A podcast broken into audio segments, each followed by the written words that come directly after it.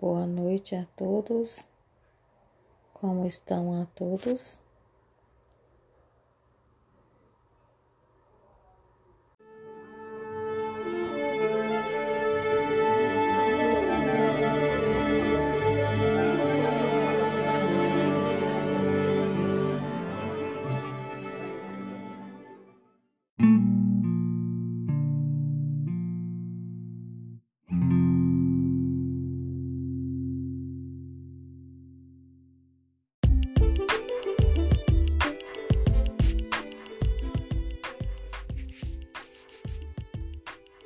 Bom dia, pessoal! Olha o que eu acabei de ler em um artigo e achei ele muito interessante. A ideia principal do artigo é sobre os fundamentos e métodos do ensino de história e algumas reflexões sobre a, sobre a prática docente e de suas experiências em sala de aula.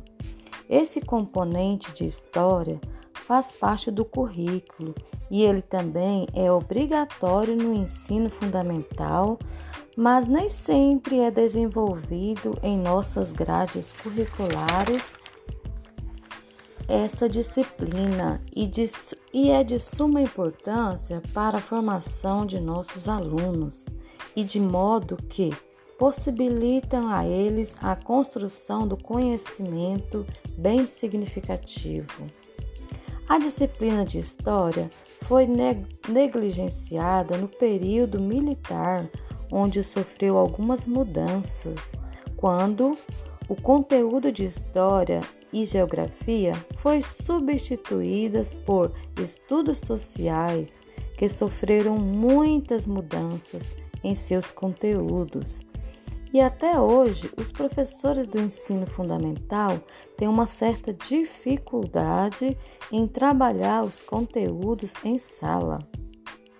Essa área do conhecimento tem um valor muito rico em conhecimentos e contribui para a formação dos indivíduos, pois ela permite compreender as transformações socioeconômicas, culturais e políticas que estamos vivenciando, desenvolver valores e construir identidades. Nós, como futuros pedagogas, precisamos dominar e reconhecer os principais conceitos de história e compreender os fundamentos teóricos metodológicos e também sofrer saber desenvolver habilidades. Isso é muito importante. As habilidades relacionando a essa área do conhecimento.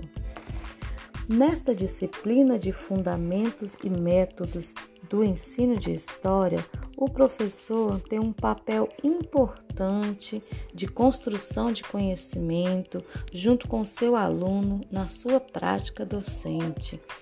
Que seu trabalho pedagógico e conscientizar e construir uma aprendizagem significativa e buscando sempre desenvolver habilidades e senso crítico junto com sua prática e com seus livros didáticos e apostilas como instrumentos únicos e exclusivos e buscando e pesquisando essa disciplina que é muito interessante e importante para os nossos alunos.